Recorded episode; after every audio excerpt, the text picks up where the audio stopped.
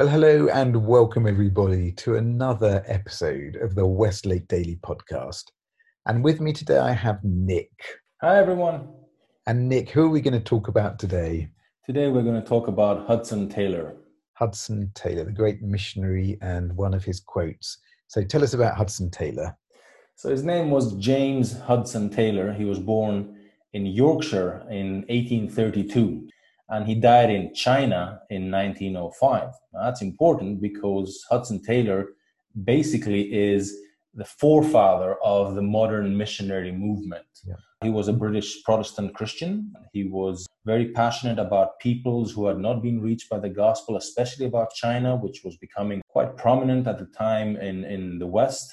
Yeah. And Hudson Taylor after quite a bit of resistance from his own churches and his own denomination, actually, he managed to go to China and preach the gospel there. Now, he spent 51 years there, 51 years as a missionary.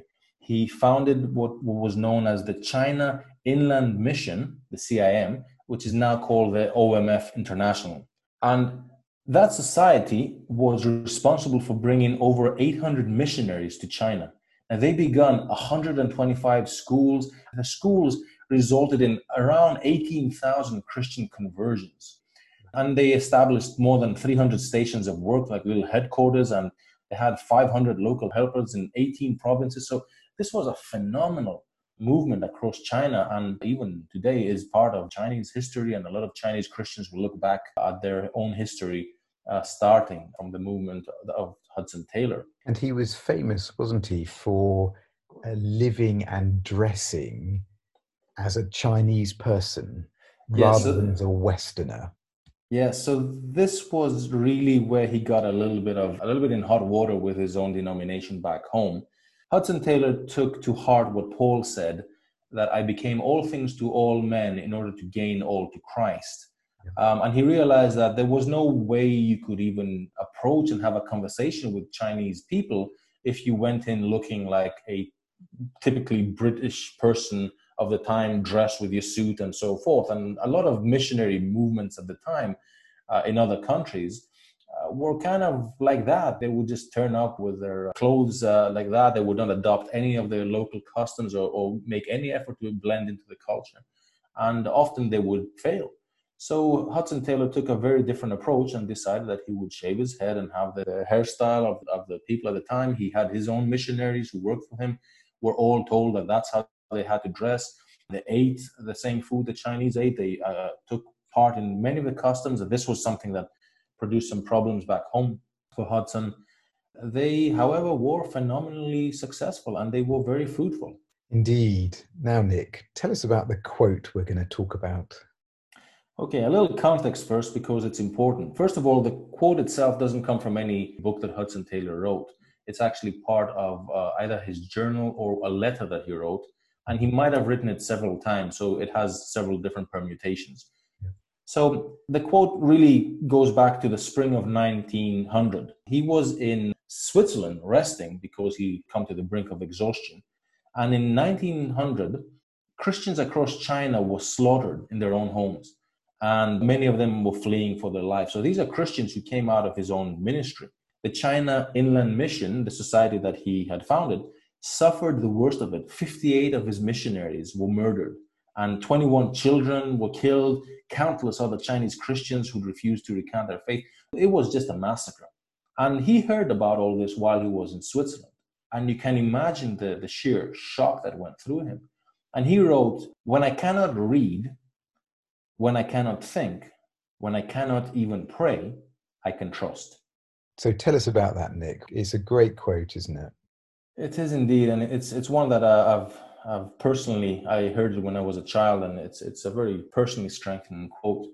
See, there there are times in life where we are rendered mute. There is shock and stress and sorrow that words simply cannot express there is a kind of weariness and despondency and even numbness and apathy that just shuts us down from taking anything in or putting anything out. We can't think straight, we can't read, we can't pray, we, we don't even know what to say. And there's examples of this happening in the Bible. Think about Job after being struck with disease, he was silent for a whole week before he raised his voice to curse the day that he was born.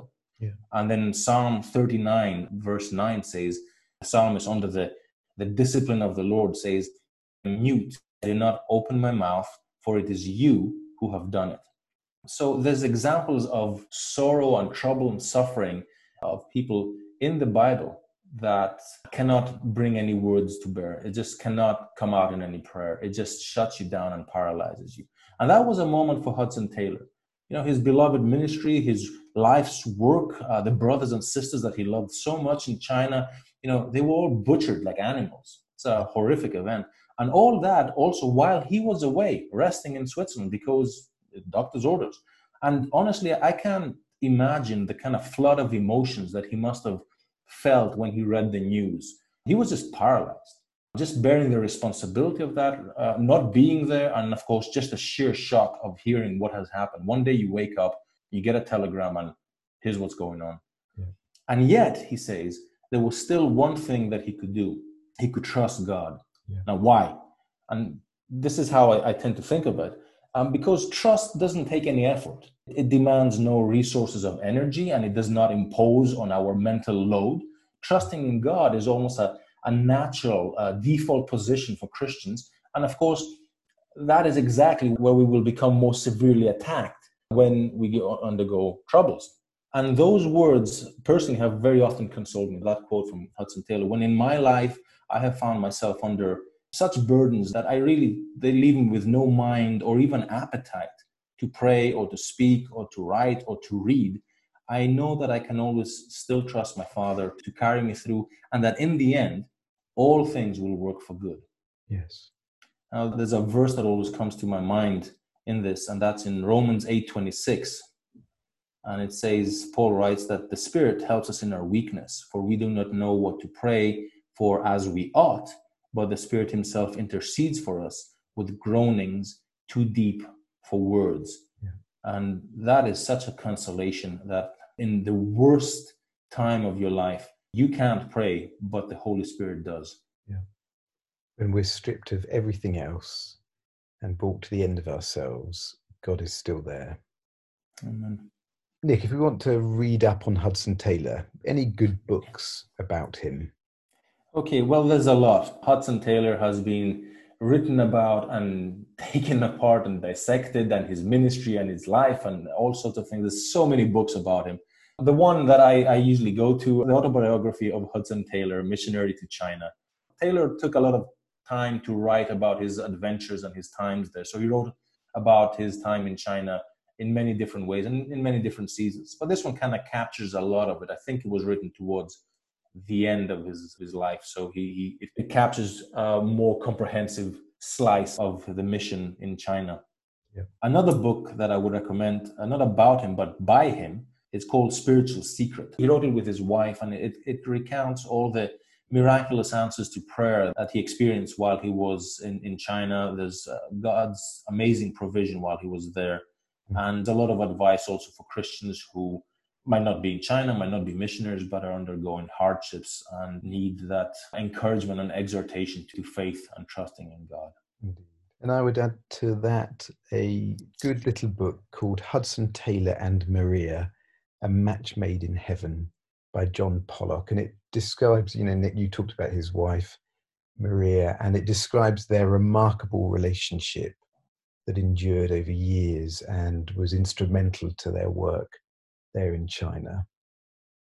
Well, Nick, a great man of God who achieved a huge amount, but who was brought low and found that he could still trust the Lord because he is always faithful.